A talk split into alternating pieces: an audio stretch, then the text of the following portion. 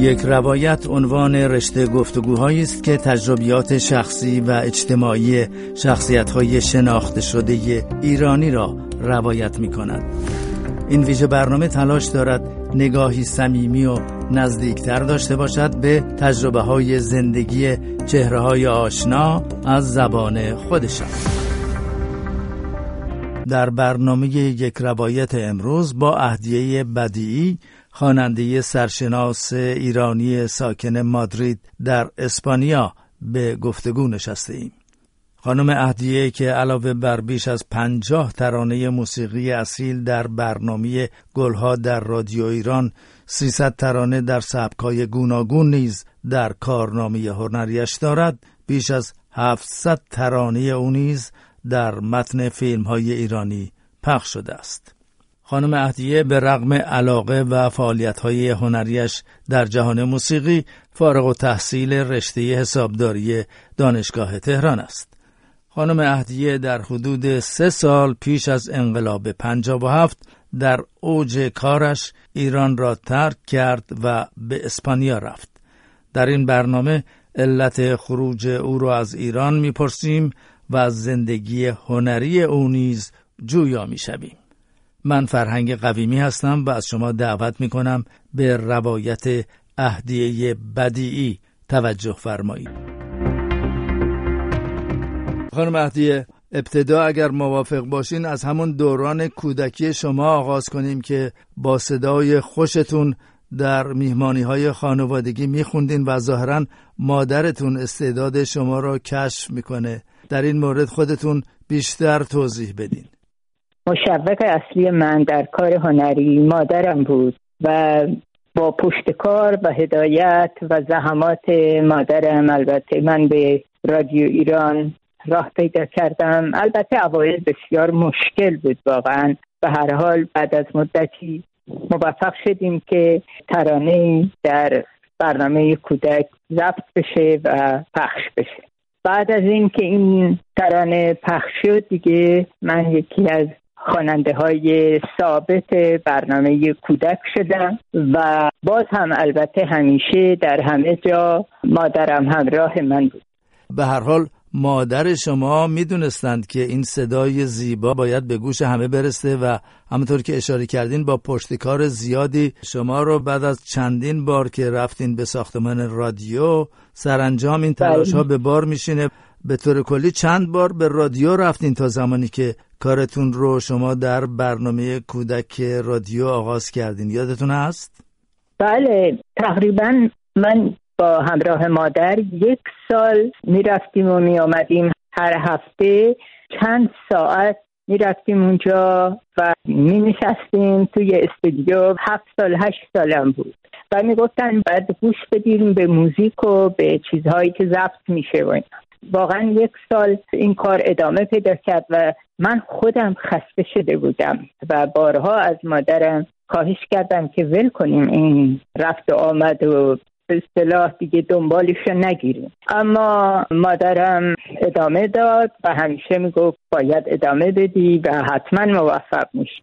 و شنیدم که خانم اهدیه موسیقی بسیاری از ترانه هایی که شما برای بچه ها میخوندین در واقع آهنگ ترانه های خوانندگان بزرگسال بوده و همین مادر شما بر روی اون آهنگ ها اشعار کودکانه میسرودن درسته؟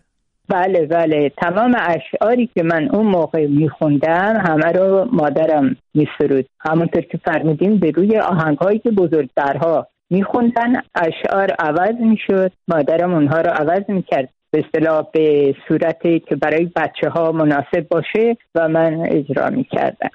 و ظاهرا در همون برنامه کودک چند تن از آهنگسازان موسیقی پاپ با شما و سایر خوانندگان نوجوان همکاری می‌کردند. ممکنه از اونها نام ببرین و بگین که چه کسانی در ارکستر کودکان رادیو با شما کار می‌کردن؟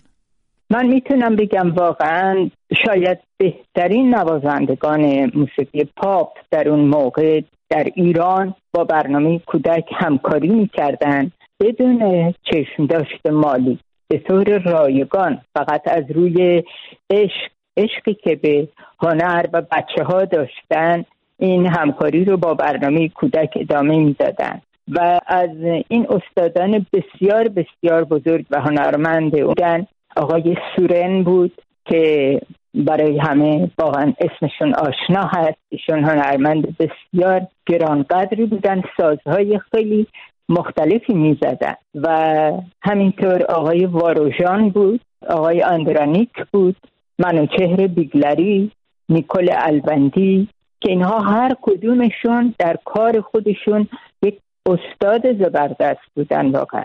اینها اینقدر همکاریشون قشنگ بود و این موزیکی که اینها همراه می‌زدن با هم به قدری قشنگ و هماهنگ بود که حد نداشت. من هیچ وقت یادم نمیره این خاطرات که با این گروه هنرمند اجرا می‌کردیم برنامه ها رو. و اما نقش آقای داوود پیرنیا در همین دوران کاری شما رو اگه میشه اشاره کنید و بگین که چگونه بود که ایشون شما رو تشویق کردن به ادامه کار. ایشون می‌دونین بانی برنامه گلها بودن. یعنی کسی که برنامه گلها رو درست کرد و پایه گذاری کرد داوود پیرنیا بود و همینطور ایشون رئیس برنامه کودک هم بودن. البته برنامه کودک یک مدیر داخلی دیگه داشت که کارها رو انجام می‌داد. ولی کسی که سرپرستی کل برنامه کودک رو داشت همین آقای داوود پیرنیا بودن. و ایشون از همون موقع لطف داشتن خیلی به من و خیلی از صدای من خوششون میآمد و همیشه به من می‌گفتن که وقتی که صدای من یک کمی از حالت بچگی خارج بشه حتما باید در برنامه های گلها شرکت کنم و ظاهرا در حدود چهارده سال که داشتین صداتون پخته تر شد و آقای پیرنیا از شما دعوت کردند که در برنامه گلها بخونید درسته؟ بله تقریبا چهارده سالم بود که به دعوت آقای پیرنیا اولین برنامه گلها رو که شاخ گل شماره 328 بود. یادم خوب این ترانه رو اجرا کردم. چه ترانه؟ بود یادتون هست؟ ترانه بود از ساخته های امیر حسین مهرپور و با شعری از دکتر منوچهر موین افشار و ارکستر گلها این آهنگ رو اجرا کرد. بسیار هم ترانه قشنگ بود. خانم مهدیه شما در همون دوران نوجوانی به یادگیری سلفژ یا نطخونی پرداختین و در واقع به صورت جدی کار موسیقی و خوندن ترانه رو دنبال کردین. چه موضوعی بیش از هر چیز باعث این عشق و علاقه شما به موسیقی بود؟ راستش من اصلا از اول دلم می‌خواست تحصیلاتم بعد از دوره ابتدایی همه در رشته موسیقی باشه. من دلم می‌خواست از دوره دبیرستان یعنی از موقعی که تحصیلات متوسطه شروع می‌شد آرزو داشتم برم به کنسرواتوار موسیقی ملی ایران و اصلا یک رشته موسیقی رو دنبال کنم و یک ساز خوب به صورت خیلی پروفشنال یاد بگیرم. ولی در این حالی که خانواده من واقعا به موسیقی همه همشون پدر مادر خواهر برادرها دایها همه همه به موسیقی عشق میورزیدن ولی نمی‌دونم چرا که منو تشویق کردن که درسای دیگر رو ادامه بدم و کنسرواتوار موسیقی نرم. یعنی در رشته موسیقی تحصیلاتم رو ادامه ندم. این باعث البته تاسف من هست هنوز. ولی به هر حال این باعث شد که من خب تحصیلاتم رو بعد در دبیرستان و بعد هم در دوره دوره دانشگاه در رشته حسابداری ادامه دادم. ولی از همون موقع یعنی از همون سن دوازده سیزده سالگی من تصمیم گرفتم به کلاس های موسیقی به صورت خصوصی برم سلفژ یاد بگیرم یعنی نوت خوندن نوت نوشتن و همینطور به کلاس پیانو می‌رفتم برای کمک به کار سلفژ و البته برای من کمک بزرگی بود در کار هنری و خوندن ترانه ها. خیلی کمک می‌کرد این مسئله برای من. معلم من در اون موقع آقای علی رهبری بودن که از هنرمندان بسیار موقع خیلی جوان بودن. خانم اهدیه ظاهرا در سن 19 سالگی هم به عنوان یکی از خوانندگان برتر رادیو ایران در جشنواره هنر شیراز شرکت کردین. آیا یادتون هست که چه ترانه هایی رو در جشن هنر شیراز اجرا کردین؟ بله درسته. در 19 سالگی ما سه نفر بودیم که از رادیو ایران انتخاب شدیم. یعنی من 19 سالم بود ولی دو نفر دیگه از خوانندگان مرد آقای عبدالبهاب شهیدی و حسین قوامی انتخاب شدیم که در این جشن هنر شیراز که اولین جشن هنری بود که برگزار می‌شد شرکت کنیم. آهنگ هایی که من اجرا کردم در جشن هنر شیراز که یکی در حافظیه اجرا شد و یکی هم در سعدیه با ارکستر منتخبی که از برنامه های گلها آمده بودن و من دو ترانه اجرا کردم از ساخته های همایون خورم عرض شود که خانم اهدیه شنیدم که بیش از پنجاه ترانه در دستگاه های موسیقی ایرانی برای برنامه گلها خوندین و در برنامه های دیگه رادیو هم بیش از 300 ترانه در سبک های مختلف اجرا کردین کدوم بله. کارها رو بیشتر میپسندین ترانه های فاخر برنامه گلها یا ترانه های موسیقی پاپ و یا ترانه ها در متن فیلم ها رو. البته می‌دونین که من در خیلی خیلی سبک های مختلف ترانه خوندم. ترانه های پاپ ترانه های معمولی ترانه های مردمی ترانه های گلها همه همه نوع سبکی من آهنگ خوندم. و واقعا نمی‌تونم یکی یا دو تا از اینها رو انتخاب کنم. در هر کدوم از این سبک های مختلف آهنگ هایی هست که من خیلی دوست داشتم و در مثلا بین ترانه های گل ها هست ترانه هایی که واقعا علاقه زیادی به اونها دارم و همینطور بین ترانه های دیگه ترانه های پاپ و معمولی که از رادیو پخش می شد در بین ترانه های فیلم خیلی ها هست که واقعا قشنگه و دوست دارم خودم شاید همین علاقه به موسیقی در سبکای مختلف در واقع باعث شد که برای فیلم های فارسی هم ترانه بخونید که تعدادشون شنیدم که بیش از 700 ترانه است. چطور شد و بله. چه کسی شما رو در واقع برای خوندن در متن فیلم ها دعوت کرد؟ من تا اونجایی که یادم میاد اولین فیلمی که من ترانه هاشو اجرا کردم به دعوت آقای کوشان بود. محمود کوشان. برادر بزرگترشون. برادر بزرگتر. بله مایل کوشان. پارت فیلم رو اداره می‌کردن و من به دعوت ایشون اولین ترانه های فیلم رو خوندم و فکر می‌کنم فیلم گوهر شبچراغ بود. که آهنگ های اون هم از انوشیروان روحانی بود. در اینجا خانم اهدیه می‌خوام از شما بپرسم که یکی از ترانه های مورد علاقه خودتون رو نام ببرید تا پخش کنم. می‌دونم که بیش از یک هزار ترانه خوندین و کار بسیار دشواریه که یک ترانه رو انتخاب کنید. اما کدوم رو بیشتر میپسندید؟ همطوری که فرمودین واقعا مشکله. ولی در حال ترجیح میدم ترانه ای باشه که شنوندگان عزیز هم دوست داشته باشن. می‌تونین ترانه عاشق شدم رو پخش کنین. ترانه قشنگیه. آهنگساز چه کسی است و ترانه سرا کیست؟ آهنگ این ترانه از آقای انوشیروان روحانی هست و شعرش از مهدی سهی در زندگانی بر جون زد و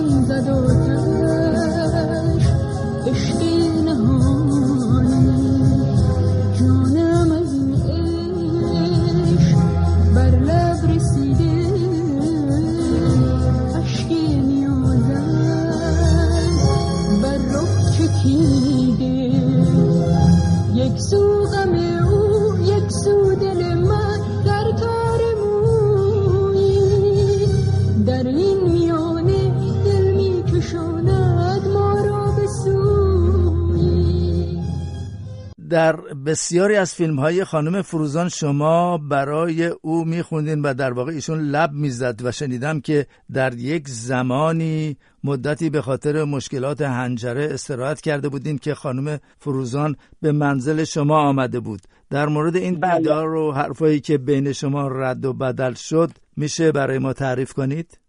بله صدای من نمی‌دونم به خاطر چی ولی کاملا گرفت و دیگه حتی نمی‌تونستم به راحتی حرف بزنم. و خیلی طول کشید. تقریبا نزدیک به دو ماه این طول کشید. و در این مدت من به دکترهای زیادی مراجعه کردم و حتی در فکر این افتادم که از ایران برم به آمریکا یا به اروپا و ببینم دکترای اونجا چی میگن. و در این مدت البته کارگردانان فیلم هم نگران بودن و کار خوندن ترانه های فیلم تقریبا خوابیده بود و خانم فروزان بیش از همه ابراز نگرانی می‌کردن خیلی محبت داشتن.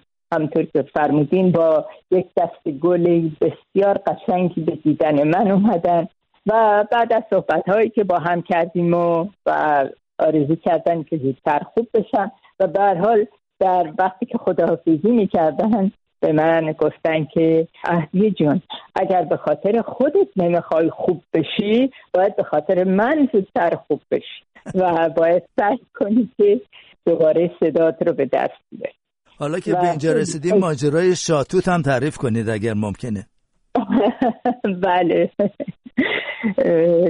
و در اون مدتی که من مریض بودم یعنی صدا می گرفته بود یک روزی رفتم برای کاری رفتم رادیو و اتفاقا آقای ایرج رو دیدم و خب همه می‌دونستن که من صدام گرفته و آقای ایرج گفتن که اینکه ایشون هم دوران خیلی نوجوانیشون یا جوانیشون مبتلا به گرفتگی صدا شده بودن و مدتی ادامه پیدا کرده بود و بر حسب تصادف یک روز ایشون شاتوت خیلی زیادی خورده بودن و با کمال تعجب صداشون برگشته بود بعد از یک چند ساعت. و به من پیشنهاد کردن گفتن حالا این اتفاق برای من افتاده. تو هم که به همه دکترها مراجعه کردی و همه کاری کردی حالا این شاتوت هم امتحان کن. اتفاقا فصل شاتوتم بود و منم آمدم و و مقدار شاتوت زیادی خریدیم و خلاصه شاتوت خوردم. و بعد از چند ساعت به طور معجزه صدای من رو به بهبودی رفت و بعد از دو روز صدای من کاملا مثل اول برگشت و خلاصه این هم معجزه شاتوت بود از معجزه شاتوت گفتین حالا بریم به سال حدود پنجاب و پنج حدود سه سال پیش از انقلاب که شما در بله. اوج موفقیت و کار زیاد بودین ناگهان از ایران خارج شدین و به اسپانیا رفتین داستان چی بود؟ چی شد که خانم اهدیه از ایران رفت؟ آیا یک سفر موقت بود که بعدا با وقوع انقلاب به اقامت دائمی منجر شد یا مسئله دیگه پیش آمد که رفتین از ایران بله من در سال 1976 به فارسی میشه سال بله 1354 بود که از ایران رفتم به اسپانیا.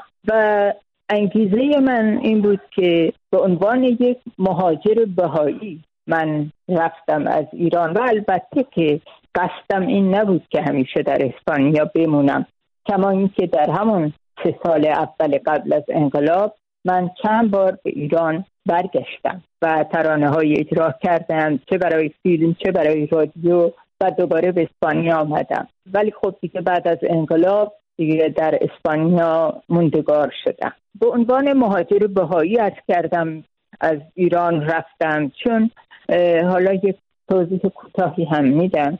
برای اینکه هدف بهاییان در تمام جامعه بین المللی بهایی در همه دنیا بر اساس وحدت عالم انسانی و صلح عمومی و یگانگی بین بشر همه فعالیت می‌کنن و خب در خیلی از جاها هست که هنوز پیام بهایی نرسیده یا خیلی کمتر هست. و مهاجرین به همه جای دنیا میرن البته به دلخواه خودشون در کمال به تیب خاطر و در کمال آزادی هر کس دلش بخواد به این هدف به مهاجرت میره. مثل میسیونرهای مسیحی منتها فرقش با میسیونرهای مسیحی اینه که میسیونرها مخارجشون رو کلیسا می‌داد. ولی مهاجرین بهایی به خرج خودشون میرن به مهاجرت و هر کس هر شغلی که داره با اون زندگی می‌کنه لازم نیست که یک حالت خاصی پیدا کنه. یه مهاجر ممکنه دکتر باشه ممکنه خواننده باشه ممکنه مهندس راه ساختمان باشه ممکنه کارگر باشه هر چی. فرق نمی‌کنه. یعنی ما در دیانت بهایی به اصطلاح پیشوایان مذهبی یا کشیش یا میسیونر اینها نداریم.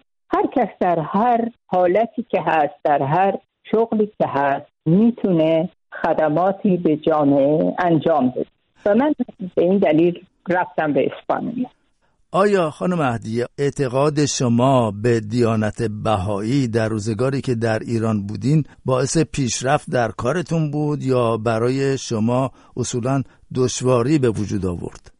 در کار هنری برای من فکر نمی کنم اشکالی پیش آورد این مسئله. البته بهاییان اونطور که باید و شاید در رفاه و آسایش و برخورداری از همه مواهب و امتیازات مثل بقیه مردم نبودن.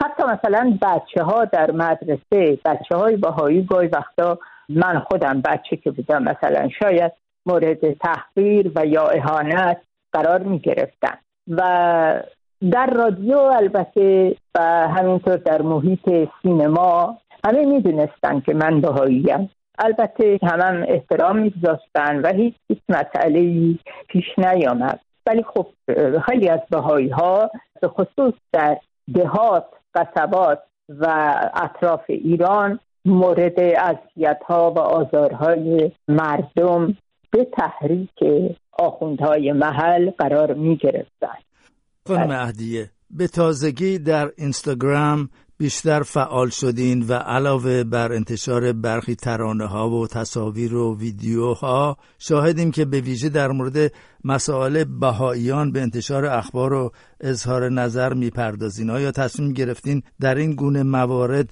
بیشتر تلاش کنید؟ ببینین ما در ایران تمام بهاییان از در همون دوران قبل از انقلاب هم. از همه حقوقی که از آزادی بیان به اصطلاح محروم بودیم. یعنی هیچ وقت حق نداشتیم در روزنامه مسئله عنوان بشه از رادیو مطلبی پخش بشه از تلویزیون. هیچ وقت هیچ وقت. هیچ اجازه این کار رو نداشتیم. ولی الان به خصوص از وقتی که اینترنت آمده خیلی از مردم خواهان اطلاعات بیشتر هستند. حتی مثلا از من در پیام ها مستقیم می‌پرسن یا بهایی چی میگه؟ چون می‌دونن من بهایی هستم از من سوال می‌کنن. ولی مطالبی که در اینستاگرام یا فیسبوک از اخباری که در جامعه بهایی رخ میده حوادثی که پیش میاد تبعیضاتی که هست به اصطلاح اون مواردی که بهاییان از همه حق و حقوق خودشون محرومن خب ما تا به حال هیچ این حق نداشتیم که مردم اینا رو بدونن که چی میگذره به جامعه بهایی. ولی الان می‌تونیم اینها رو در اختیار مردم بذاریم و مردم هم بدونن که واقعا بستر بهایی ها چی میاد و چه ظلم هایی به اینها میشه. منم گاه گداری از این موارد رو در اینستاگرام یا در فیسبوک می‌گذارم. ولی تا اون حدی که تبدیل بشه به یک حالت تعصب یا حالتی که از حد تعادل خارج باشه. و آرزوتون برای ایران و ایرانیان در این لحظه خاص چی هست؟